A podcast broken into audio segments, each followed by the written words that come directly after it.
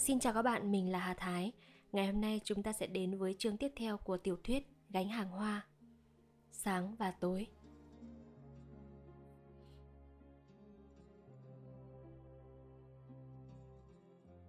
Đêm hôm ấy, trời đen như mực, lại chưa có trăng lên. Cây đèn dầu tây búp măng liền đã tắt đi vì muốn tiết kiệm.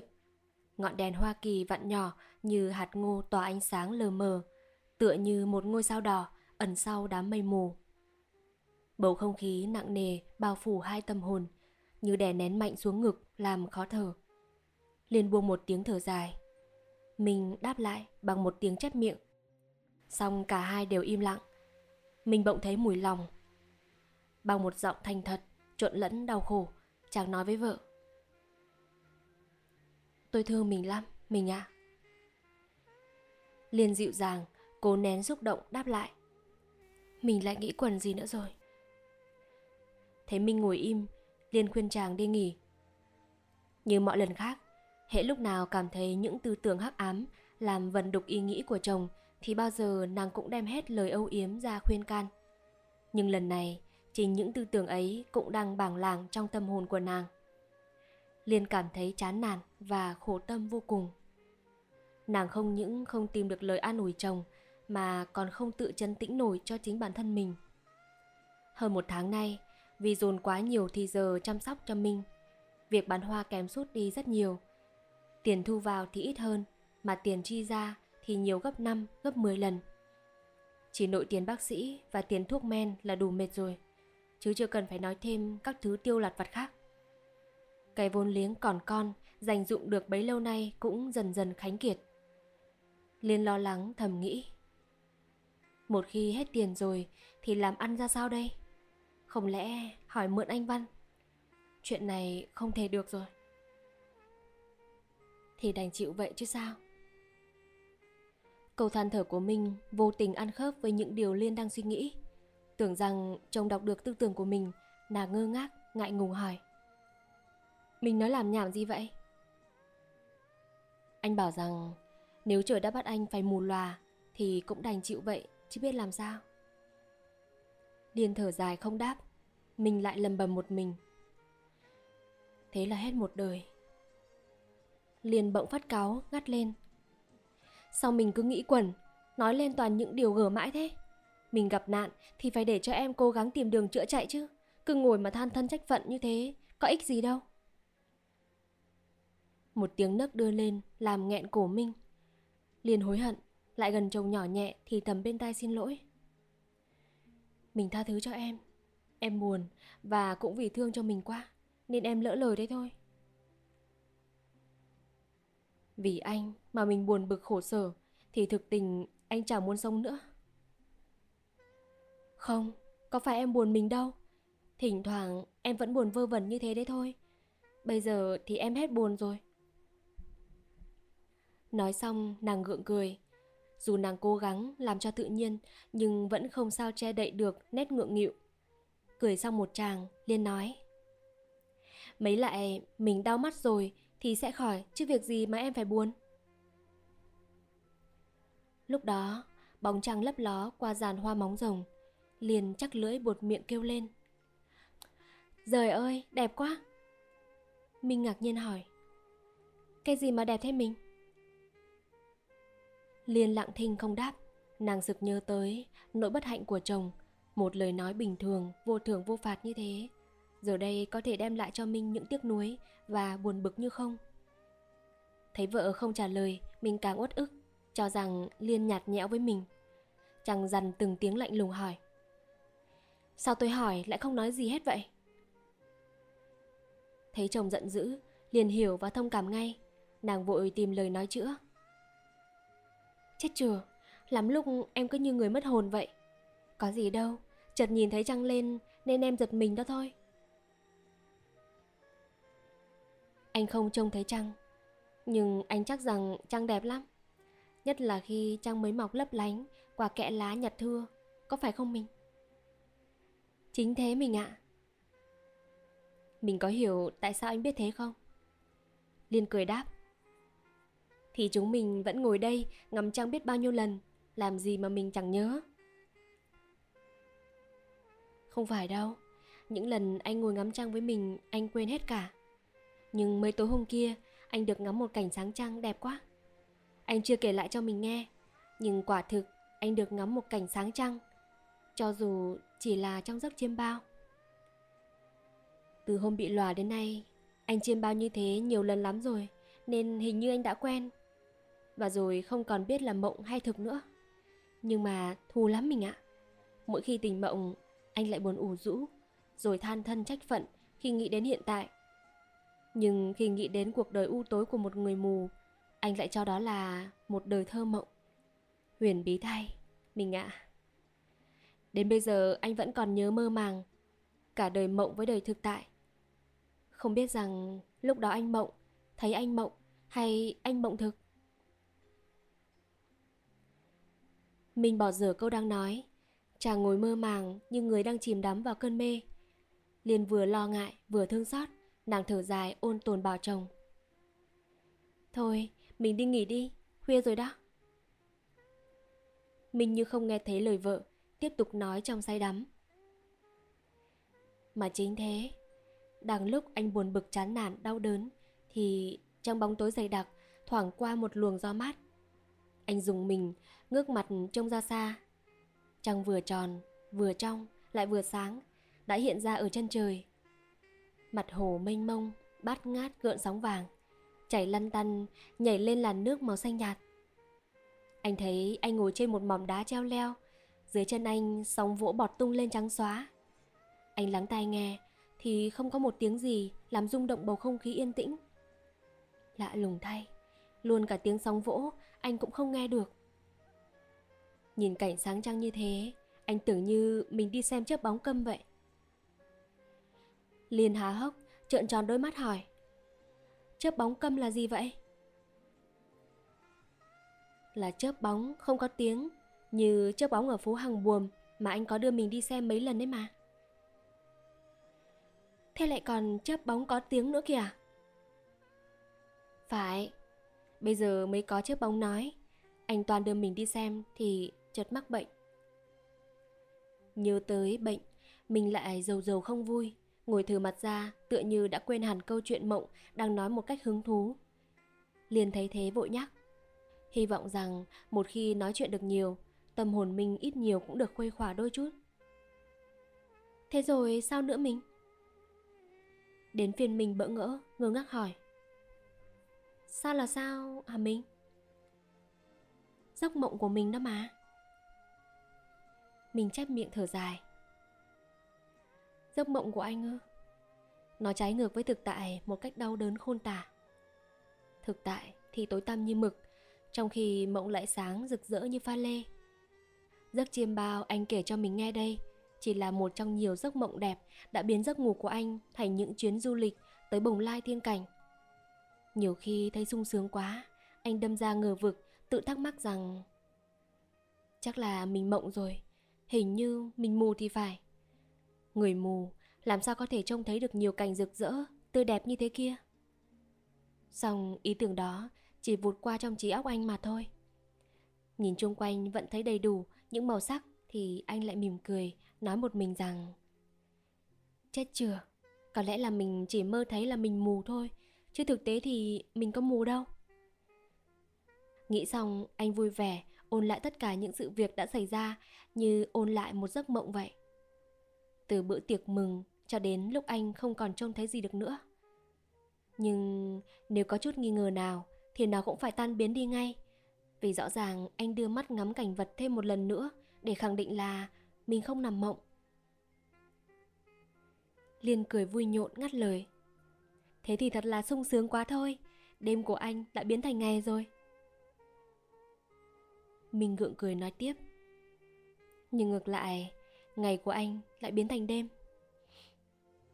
Rồi khẽ thở dài một tiếng như luyến tiếc điều gì. Mình say mê kể tiếp. Khi ngồi ngắm trăng, anh thấy lành lạnh đằng sau gáy. Khi quay lại thì thấy một người con gái xinh đẹp như một thiên kim tiểu thư. Khuôn mặt giống hệt như em. Trang sức như những thiếu nữ tân thời với đường ngôi rẽ lệch, mặc quần trắng, áo thiên thanh. Người thiếu nữ đến bên vai anh, vịn lên vai anh mỉm cười nhưng không nói. anh Toán hỏi chuyện thì một trang công tử, trông na ná như anh Văn đi ra cất tiếng gọi thật to. Tú Lan, Tú Lan. Khi đó anh giật mình thức giấc, thì than ôi, mình vẫn còn nằm chơi trên chiếc giường lát tre giữa khoảng tối đen vô cùng vô tận. Rồi từ cây hoàng lan văng vẳng đâu tiếng cú kêu. Liên kinh hoàng khi nghĩ lại cái đêm ngồi chờ chồng, nàng liền ngắt lời. Rồi ôi, mình nghe thấy tiếng cú à? Mi mỉm cười nói. Phải, thì ra tiếng gọi Tú Lan là tiếng kêu của con cú. Lúc đó anh trong trạng thái nửa mê nửa tỉnh. Tiếc rẻ giấc mộng đẹp, muốn ngủ tiếp để hy vọng là mình được mơ tiếp. Nhưng tiếng cú cứ kêu hoài, nghe vừa buồn vừa gây sợ, làm anh không sao ngủ lại được. Anh giận quá, quên cả là mình mù, toàn đứng dậy ra ngoài đuổi nó đi cho hà dạ, thì chợt tình hẳn. Liên thở dài, đưa tay gạt nước mắt. Sao mình không gọi em? Mình vất vả cả ngày rồi, làm sao anh nỡ để mất giấc ngủ của mình? Bây giờ đã gần 9 giờ, trăng đã lên cao từ lâu, lấp ló xuyên qua cành lá khẽ rung động cây hoàng lan. Có tiếng chó sủa ngoài ngõ hẻm, vào nhà đôi vợ chồng. Liền trông ra cổng, lại nhớ tới đêm hôm Minh bị ngã, bị thương. Nàng ngồi nhìn, lòng lo lắng, nhưng không thốt lên được một lời. Những câu chuyện Minh vừa kể làm cho lòng nàng thêm chán nản, chẳng buồn động đậy nói năng gì. Liền bỗng mừng rỡ reo lên. Anh Văn đến chơi mình ạ. Với thái độ lạnh lùng, mình đáp. Sao mình biết? Vì em trông thấy ánh đèn điện của anh ấy. Mình yên lặng ngồi chờ thì quả nhiên có tiếng gọi. Liên vội vàng chạy ra mở cổng. Mình nghe rõ tiếng vợ hỏi bạn. Chào anh Văn, sao anh đến chơi khuya thế? Tiếng Văn trả lời. Tôi vừa từ Nam Định về nên vội vàng ghé lại thăm anh chị. Anh Minh còn thức đấy chứ? Kế đến là tiếng chân hai người đi đến bậc thềm. Liên với giọng hớn ha hớn hở gọi. Mình ơi, anh Văn đến thăm mình đây. Tiếng Văn rõ một một, hiển nhiên không đứng xa mình lắm. Chào anh Minh, tôi phải ở Nam Định mấy hôm, nhớ anh quá. Thế nào, vẫn mạnh khỏe chứ? Nghe vợ và bạn, hai người nói năng vui vẻ tự nhiên, mình trở nên tức tối. Chàng dừng dưng, lãnh đạm trả lời. Anh Văn đây à? Cảm ơn anh, tôi vẫn mù như thường. Anh Văn tưởng bạn khôi hài diệu cợt, chàng cười vang lên nói. Tôi hỏi anh trong người có được khỏe mạnh không? Còn bệnh đau mắt của anh thì tôi chắc chắn sớm muộn gì cũng chữa khỏi thôi. Nhưng kìa, sao trông anh buồn thiểu buồn thiêu như thế kia? Mình cười gằn. Tôi vui thế nào được? Tôi làm sao bì được với anh? Anh là con nhà giàu, danh giá, lại bảnh trai nữa. Còn tôi, tôi chỉ là một thằng mù nghèo đói. Liền cố che giấu niềm vui. Đối với Văn, dù là bạn thân của chồng, nàng vẫn giữ kẽ, không để cho chàng hay bất cứ ai ngờ vực lòng đoan chính của mình. Bên cạnh lòng thành thực tuyệt đối với chồng là cái tính hồn nhiên rất bình dân của nàng. Vui là vui, buồn là buồn, không hề biết giả dối. Trong khung cảnh ủ rột nặng nề như tối nay, nàng coi người bạn đến chơi chẳng khác như một cú cứu cánh. Tựa hồ như anh ta mang đến cho gia đình nàng một tia sáng cho hạnh phúc vậy. Theo tâm lý chung, hầu hết người nào cũng vậy. Khi buồn, khi hoạn nạn hay khi có tâm sự nan giải, nếu được người nào đến thăm thì sẽ cảm thấy tâm hồn an ủi, vơi đi nỗi khổ rất nhiều. Đó là chưa kể, nếu người đến thăm có thành ý, chia sẻ nỗi bất hạnh cùng ta. Huống hồ, người đến chơi trong hoàn cảnh này lại là một người bạn trí thân. Do đó, sự vui mừng hớn hở của Liên hoan nghênh đón mừng sự có mặt của Văn là một điều hiển nhiên, không có gì đáng nói. Nhưng trường hợp của Minh thì lại khác hẳn. Cái bệnh lòa đã thay đổi hẳn tính tình của chàng. Xưa kia chàng vui vẻ bao nhiêu thì bây giờ chàng gắt gỏng bấy nhiêu. Chàng cho rằng sở dĩ Văn lặn lội đến chơi khuya như thế chẳng qua cũng chỉ là cớ để gặp mặt Liên mà thôi. Đã 5-6 ngày không gặp mặt. Nếu Văn có nhớ thì chắc chắn là không phải nhớ mình rồi. Bao nhiêu nghi kỵ lúc trước giờ đây như sống lại trong lòng Minh. Khi chưa bị lòa, chàng vẫn nhớ mỗi lần đến nhà chơi Câu trước tiên Văn thường hỏi là Liên có nhà không? Mình nghĩ thầm Chà Đêm hôm khuya khoát thế này mà mò đến nhà Chỉ cốt để thăm ta Thì quả là vô lý Thôi, nay ta đã mù rồi cứ tha hồ. Trước thái độ của mình Văn cũng hiểu được phần nào. Chàng dù rất khó chịu Khi bị một người bạn thân cư xử như thế, Nhưng vì thông cảm cho hoàn cảnh của mình Nên chàng cũng chẳng đề bụng. Chàng khẽ hỏi lên rằng, Anh ấy hôm nay làm sao vậy? liền chép miệng khẽ đáp, Chả biết, Anh ấy chiêm bao chiêm biếc những gì Rồi sinh ra thế này. Nghe tiếng vợ và bạn thì thào, Nhưng không rõ là chuyện gì. Mình lại càng tức tối, Cằn nhằn bảo vợ.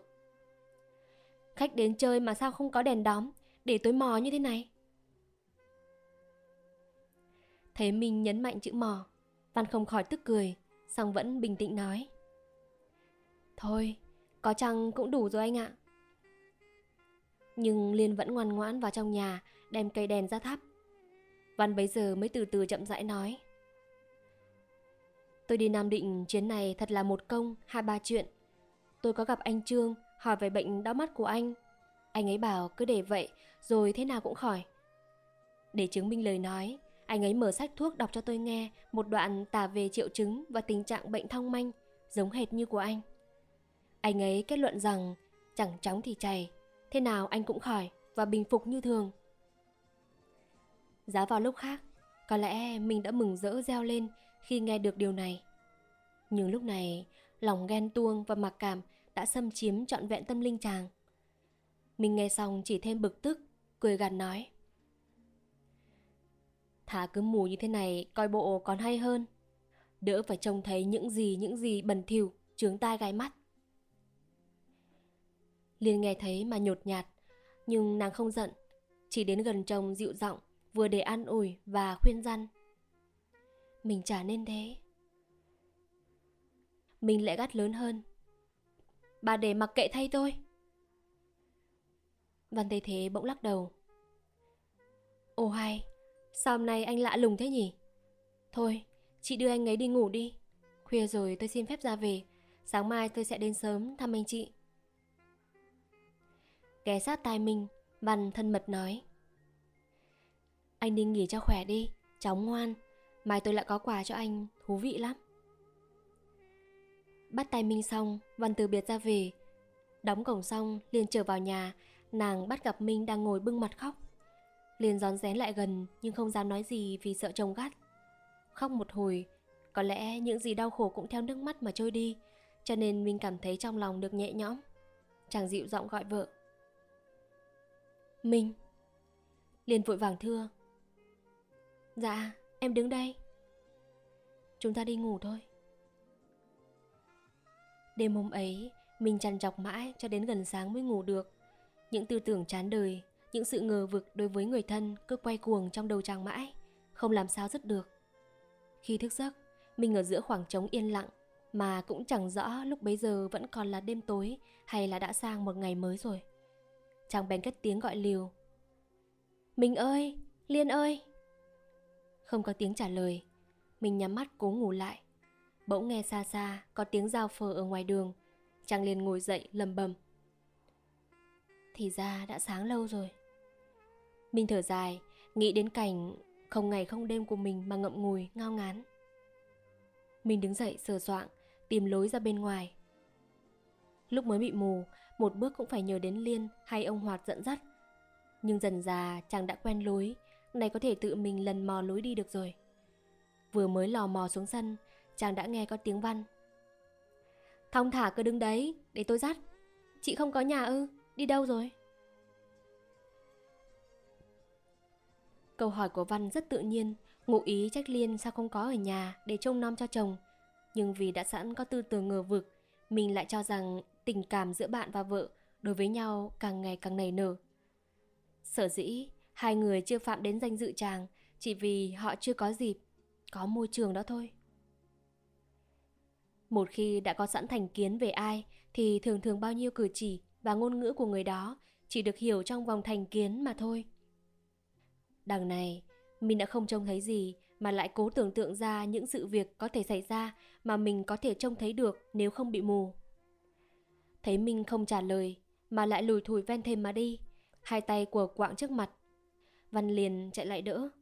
Mình chẳng buồn chào hỏi, khẽ đưa tay gạt bạn ra, nói giọng như bất cần. Anh để mặc tôi. Và lại thêm một phen kinh ngạc, hỏi. Anh sao vậy? Vẫn thái độ lãnh đạm, mình cười gằn.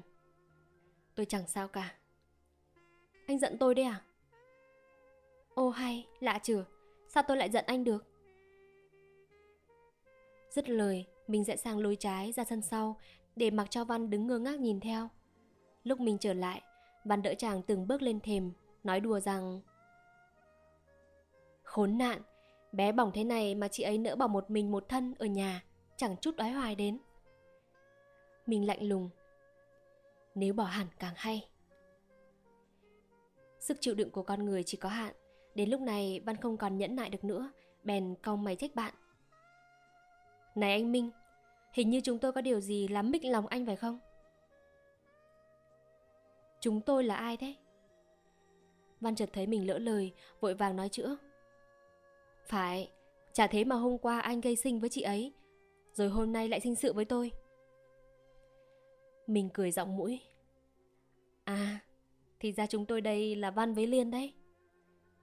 Văn thản nhiên hỏi. Thế thì đã sao? Thế thì nghĩa là gì? Bỗng mình chợt như tình ngộ, tự cảm thấy mình có tính hay cào nhau, thật đáng ghét, nên đánh trống làng, nói sang chuyện khác. À, anh đi Nam Định có vui không? Chả có gì gọi là vui là thú cả. Mình cố khơi chuyện như để gió la ý tứ, nên thong thả hỏi Văn. Các cô ở Nam Thành ra sao hả anh? Thấy Minh đổi thái độ trở nên vui vẻ đối với mình, Văn cả mừng, tươi cười đáp lại. Các cô Nam Thành, Nam Định, đại khái cũng như các cô Hà Thành, Hà Nội thôi, cũng xoành xoàng như nhau cả. Và lại tôi không phải chỉ chú trọng đến sắc đẹp đâu. Tôi cho rằng tư tưởng đẹp đáng quý gấp nghìn lần dung nhan đẹp. Văn Tường nói thế để an ủi Minh, nhưng có ngờ đâu càng gợi sâu trong lòng bạn những tiếc nuối đã qua của một đời sáng sủa đầy hứa hẹn. Khuôn mặt xinh xắn, nước da hồng hào, cặp mắt sắc sảo của Liên lại hiện ra trong óc Minh. Phải, chàng yêu Liên vì Liên và chàng là đôi bạn chí thân từ nhỏ. Nhưng ngoài ra cũng là vì Liên đẹp. Một cái đẹp tự nhiên mà chàng cho là trội hơn cái đẹp phù hoa của các cô khuê các rất nhiều. Nếu không phải thế, thì tại sao từ khi bị mù, ái tình của chàng có kém đi? Tuy liền càng tỏ ra âu yếm, tận tâm tận lực chăm nom chàng, thì ra cái đẹp cũng đi liền với cái yêu. Cái đẹp là môi giới cho việc đôi lứa yêu nhau. Những tư tưởng ngoắt nghèo ấy làm cho mình phải xét lại sự săn sóc của Văn đối với mình. Chàng cho là chính nhờ cái sắc đẹp của vợ đã trao đổi được với lòng tốt của bạn. Chẳng nói xa đâu, có mấy người bạn học của chàng được nể vì bênh vực, săn đón hết mình chỉ vì có em gái đẹp trong nhà. Văn lúi húi, mở hộp trong khi mình tiếp tục suy nghĩ liên miên. Mãi nghĩ ngợi đến độ, chàng quên cả bạn mình đang đứng bên cạnh, nên đột nhiên phá lên cười sặc sỡ. Nói một mình. Sắc đẹp bao giờ cũng là chúa tể muôn loài. Văn quay lại hỏi. Có chuyện gì mà hứng chí vậy? Mình im lặng. Văn lấy chiếc bánh kẹp đưa tận tay bạn mời. Anh xơi bánh. Tôi đi Nam Định về có chút quà mọn biếu anh. Bánh kẹp của các cô Nam Thành có tiếng là ngon đấy. Mình đỡ lấy, nói đôi lời cảm ơn. Văn cười nói tiếp. Suýt nữa thì anh phải ăn bánh cưới của tôi. Cặp mắt của mình chớp thật mau. Chàng nhanh nhầu hỏi. Sao lại suýt nữa? Tôi chưa nói với anh về chuyện vợ con của tôi à? Văn cười ngặt nghẽo rồi nói tiếp. Tôi nhận được dây thép nhà gửi lên, bảo về ngay. Tưởng việc gì quan trọng, hóa ra là việc đi dạm vợ. Mình chợt vui vẻ ngắt lời. Tôi xin hân hạnh được chúc mừng anh. Ân hận thì có, tôi phải giờ hết tài hùng biện suốt năm hôm mới thuyết phục được thầy mẹ cho tôi bằng lòng thôi đám ấy. Đám nào thế? Con một quan phủ. Mình tò mò hỏi. Sao anh lại từ chối? Vì tôi muốn chọn một người bạn trăm năm ý hợp tâm đầu. Anh nghĩ xem, lấy một người mà mình chẳng biết mặt mũi, tính nết ra sao thì lấy thế nào được. Các cụ thì chỉ chú trọng đến môn đăng hộ đối thôi. Vậy đã có người nào lọt mắt anh chưa? Chưa, trước thì có một người nhưng đã lấy chồng rồi. Mình đăm đăm nghĩ ngợi, chừng như để lấy lòng bạn, chàng lại nói. Nếu tôi không tìm được một người đầy đủ công dung ngôn hạnh như chị, thì chẳng thà tôi tôn thờ chủ nghĩa độc thân. Dứt lời, Văn cất tiếng lên cười vang. Mình vẫn ngồi im, nét mặt dầu dầu, chàng chép miệng bảo Văn. Anh cứ nói thế thôi, chứ vợ tôi quê mùa, con nhà nghèo, cùng lắm chỉ xứng đáng với một người sinh trưởng nơi hạ tiện như tôi thôi. Việc phân biệt giai cấp cho đến nghìn đời cũng vẫn còn. Tôi có biết một người con thượng quan yêu một cô gái thuyền trài xinh đẹp, tự ý ăn nở với nhau cho đến có con. Thế mà rốt cuộc cha mẹ bắt phải bỏ để lấy cho một người vợ khác xứng đáng hơn. Văn lắc đầu trách bạn. Tôi nhận thấy từ ngày anh mắc bệnh đau mắt đến nay, tư tưởng của anh gần như đã bị nhuộm đen hết cả rồi. Có lẽ vì thế mà anh đâm ra hận đời chăng? Vậy chắc anh không còn tin vào sự tiến hóa của lớp bình dân nữa phải không? Tôi tuy là con nhà quý tộc nhưng vẫn tin rằng sẽ không còn bao lâu nữa giới bình dân sẽ vươn lên. Điển hình như anh đấy, chứ cần gì phải nói sâu xa. Câu nói thật tình của Văn vốn chứa đầy mỹ ý nhưng không ngờ bị Minh hiểu một cách lệch lạc. Cho đó là những lời hách dịch kiêu ngạo của dân nhà giàu. Chàng lạnh lùng hỏi móc rằng Bình dân với quý tộc là những cái quái gì? Văn gượng cười, cố đè nén sự tức giận. Ô hay, anh làm sao thế hả? Tôi chẳng làm sao cả. Văn tự nhiên thấy thương bạn, bước tới gần lấy tay xoa đầu, từ tốn. Anh giận tôi đấy hả? Anh đành tâm giận người bạn thân nhất của anh hay sao? Mình bỗng mùi lòng, chàng vừa cảm động vừa hối hận, ứa hai hàng lệ ngập ngừng. Anh tha lỗi cho tôi, tôi chỉ là một thằng khốn nạn. Câu nói của mình bao hàm ý ăn năn, tự trách, tự khinh mình nhỏ nhen, ghen tuông bậy bạ không đâu. Nhưng Văn lại không hiểu, cho là bạn mình mặc cảm vì tật nguyền nên nói lẫy. Bằng một lời thành thật, Văn an ủi. Anh cứ yên tâm. Bệnh anh thế nào cũng khỏi. Tôi cam đoan với anh, thề với anh như vậy. Anh cứ để cho chúng tôi từ từ chạy chữa cho anh, đến nơi đến chốn, chứ đừng nóng lòng sốt ruột mãi. Chỉ thêm khổ thân thôi, chứ có ích lợi gì đâu. Khi hối hận, mình vẫn thầm tự nhủ rằng không nên gắt gỏng, cay cú một cách vô lý nữa. Nhưng sự ghen tuông vẫn âm ỉ trong lòng, chỉ đợi gặp dịp là bùng lên. Vì thế, hai chữ chúng tôi thoát ra từ miệng văn một cách tự nhiên, không ngượng nghịu, nhưng lại khiến cho mình nghĩ ngợi, lo lắng. Chàng cho rằng hai chữ đó chỉ có thể dùng cho một cặp vợ chồng hay một cặp tình nhân mà thôi. Không thấy mình nói gì, Văn lại tưởng Minh đã siêu lòng, chịu nghe theo lời của chàng rồi. Nghĩ thế, Văn lại nói tiếp.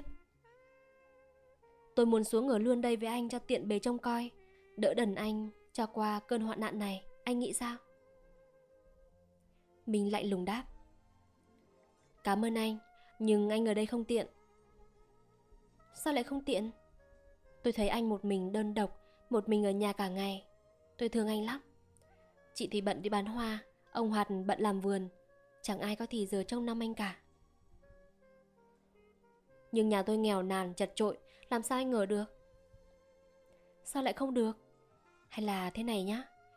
Sáng sớm tôi xuống đây, tối tôi lại về trên phố. Phải rồi, cứ thế đi nhá. Thế thì phiền anh lắm, tôi không dám nhận lời đâu.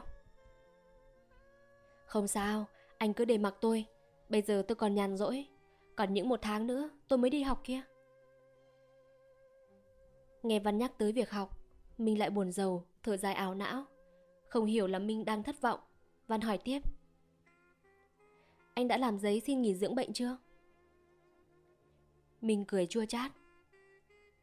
Tôi lấy được cái bằng thành trung đã đủ chật vật lắm rồi. Đâu dám cao vọng học thêm nữa. Trường hợp nếu không bị bệnh thì có lẽ tôi đã làm đơn mà đi dạy học thôi. Văn bèn an ủi. Nếu vậy thì cứ nghỉ một năm, rồi đi dạy cũng chẳng muộn. Minh lại cười tiếp. Vẫn biết là chẳng muộn, nhưng lấy gì mà ăn? Dù sao thì Văn vẫn được đầy đủ về phương diện vật chất từ xưa đến nay, không bao giờ phải lo nghĩ đến chuyện thiếu ăn, nên chàng không để ý đến điều đó. Ngay cả đến công việc của Liên, chàng cũng cho đó là làm chơi vì nghệ thuật, chứ nào có nghĩ rằng là vì sinh kế chật vật, là nguồn lợi tức duy nhất của vợ chồng bạn mình. Lời Minh vừa thốt ra, dù là trong lúc chán nản, nhưng cũng nhắc cho Văn biết sự tung thiếu của vợ chồng bạn nói riêng và của đa số trong tầng lớp bình dân sắp xuống nói chung. Đảo mắt nhìn quanh, Văn mới chợt khám phá ra cảnh sơ sắc nghèo nàn của bạn mình. Ngoài vườn thì phên dậu đổ nát, mái nhà thì lợp bằng lá gồi bị gió đốc, trông hết sức tiêu điều. Văn bất giác động lòng chắc ẩn, cảm thấy thương bạn hơn bao giờ hết. Bỗng như sực nghĩ ra điều gì, và đứng dậy xin cáo từ rồi cắm đầu cắm cổ, chạy thẳng một mạch ra cổng. Không bao lâu sau, Liên bán hoa trở về, nàng cất tiếng hỏi chồng. Anh Văn vừa đến chơi phải không mình? Mình ngẫm nghĩ một giây mới hỏi lại. Sao mình biết? Liên cười đáp. Em vừa gặp anh ấy ở đầu làng, trông anh ấy có vẻ hấp tấp vội vàng. Chỉ kịp chào một câu, xong lại cắm đầu cắm cổ mà chạy. Nét mặt trông có vẻ cau có như là giận ai vậy. Thật hả? Mồm thì nói vậy, nhưng trong lòng chàng lại cho rằng Liên bịa chuyện ra thế để mình khỏi ghen. Vì chàng tưởng Liên cũng có tính đa nghi như mình vậy. Liên xuống bếp dọn cơm. Nửa giờ sau, nàng bưng lên một mâm cơm thịnh soạn. Tuy rằng việc buôn bán có kém sút và tiền tiêu có thiếu hụt, Liên vẫn cố hết sức giấu giếm, không cho chồng biết, sợ chàng khổ tâm lo lắng. Không những thế, nàng còn khoe khoang, nói dối rằng công việc buôn bán khá hơn lúc trước rất nhiều. Thấy bữa cơm nào cũng có thịt cá tươm tất, Minh tin là vợ nói thực. Nhưng chẳng có biết đâu, bữa nào Liên với ông Hoạt cũng chỉ ăn qua loa vài miếng, nhường hết phần ngon cho chàng. Liên vì ăn uống kham khổ, phần thì lo lắng nghĩ ngợi nhiều, nên người gầy ốm rút hẳn đi, khiến cho Văn nhìn ngắm nàng mà rất ra ái ngại. Cơm nước xong, mình bảo Liên có hộp bánh anh Văn cho khi nãy. Mình vào lấy ra đây.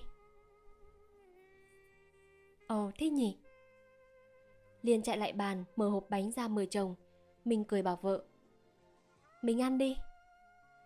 Liên vừa nhai ngâu nghiến vừa nói. Em đang ăn đây, ngon lắm. Mình có nhớ ngày xưa còn bé Em vẫn thường tranh qua với mình không nhỉ? Miếng bánh quả thật là ngon lành đối với Liên Chứ không phải ngoa. Đã từ lâu nàng ít được thấy ngon miệng như thế này. Nàng cố gợi lại kỷ niệm thời thơ ấu Hy vọng tạo được nụ cười cho chồng. Nhưng chàng nào có biết Chàng lại cho rằng Liên vui mừng ăn bánh ngon lành như thế Chẳng qua đó là quà của Văn cho.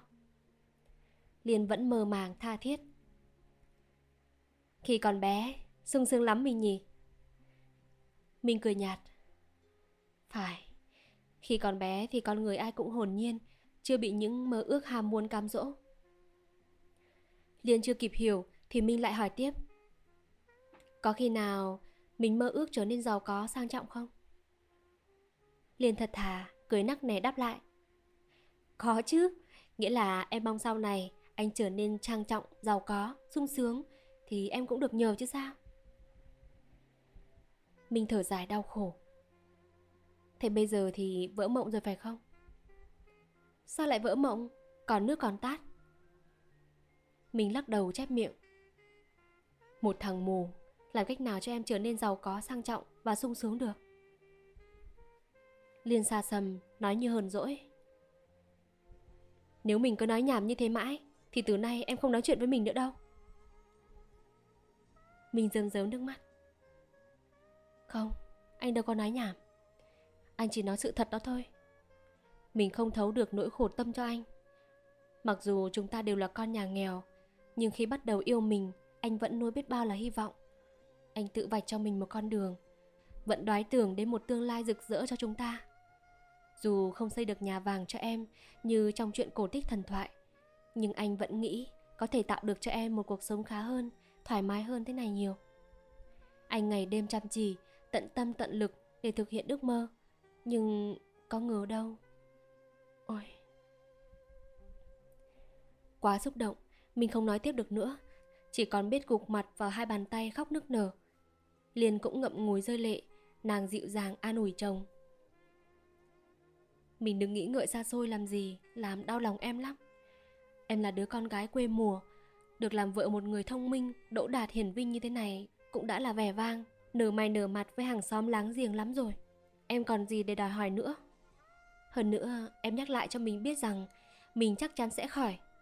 Việc gì cứ phải tự coi mình như một người tàn tật như thế. Trước những lời lẽ cảm động của Liên, mình vẫn rụt rùi. Anh hiểu tâm lý phụ nữ lắm.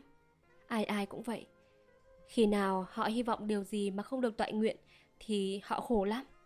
Làm sao họ có thể yêu mãi người làm cho họ thất vọng? Liên nghe nói chợt phì cười. Ô hay, mà em có hy vọng gì đâu mà bảo là thất vọng. Anh cũng biết nếu không lấy được anh thì em giỏi lắm cũng chỉ lấy được một người nông phu chân lấm tay bùn mà thôi. Không đâu, em nhầm đấy. Em xứng đáng có một tấm chồng khá hơn như thế này rất nhiều. Câu của mình nói hoàn toàn thành thật chứ không ngụ ý mỉa mai gì cả. Dẫu sao thì chàng vẫn có một tư tưởng khoáng đạt, không bị gò bó trong khuôn khổ của thời phong kiến. Chàng cho rằng sở dĩ có chuyện phân biệt giai cấp trong xã hội cũng chỉ là do chính con người tự bày vẽ, đặt ra mà thôi.